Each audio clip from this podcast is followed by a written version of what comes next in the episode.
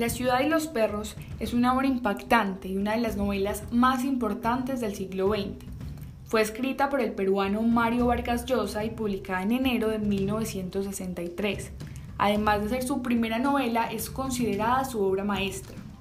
La novela habla de un grupo de jóvenes, todos hombres, en el Colegio Militar Leoncio Prado, que por cierto existe, está ubicado en Lima, Perú, y el mismo autor asistió a este colegio. Por esta razón se ha hablado de que el libro tiene un carácter autobiográfico, porque aunque Vargas Llosa ha aclarado que no es él, que no es específicamente su historia, sí hay una parte de él en cada uno de los personajes. Esto lo hace bastante interesante, porque podemos hablar de varios protagonistas, como el jaguar, el poeta que es Alberto, el esclavo Ricardo Arana, el boa y el serrano Cava.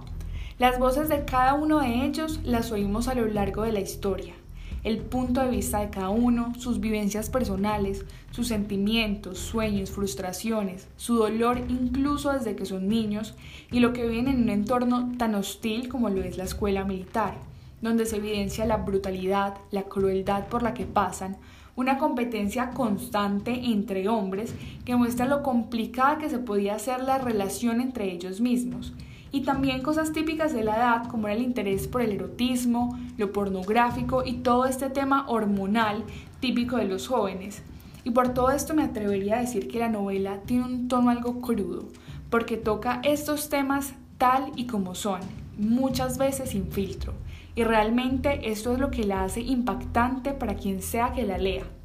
Por otro lado, además de la variedad de protagonistas, la historia se desarrolla en diferentes tiempos y casi que en cada capítulo se cuenta desde un punto de vista distinto. Hay algo muy cautivador y es que desde el inicio hay una voz que no sabemos quién es hasta el final de la novela y es la única que está en primera persona.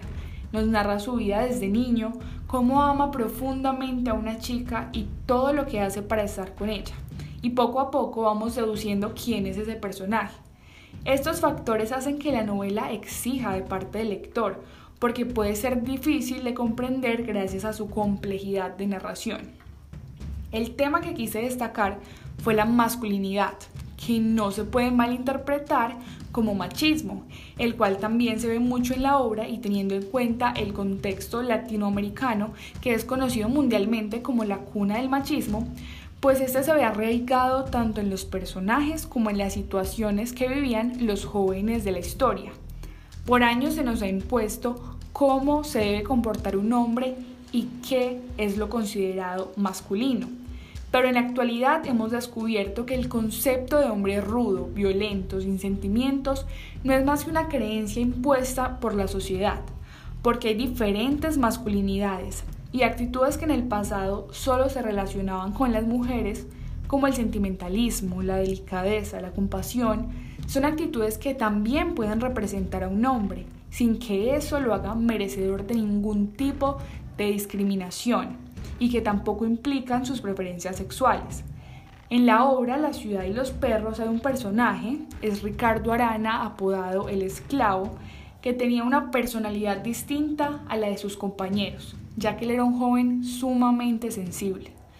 Esto en un entorno tan adverso como se relacionaba la masculinidad con la crueldad, las agresiones físicas y actitudes despiadadas, le causó muchos problemas, como les pasa a muchos hombres aún en la actualidad, con diferentes masculinidades, lo que afortunadamente es un concepto en construcción y cada vez tiene más aceptación.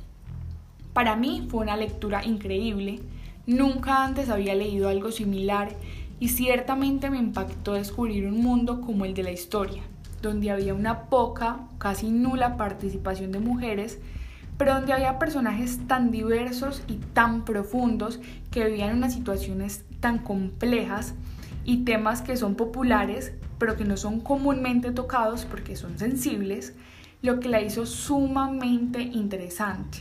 La cuestión del tiempo es al inicio algo complicada y aunque sinceramente me confundí en varias ocasiones, cuando te adaptas al tipo de narración y como dicen le coges el hilo a la trama, la historia te puede atrapar porque es sumamente envolvente y cautivante.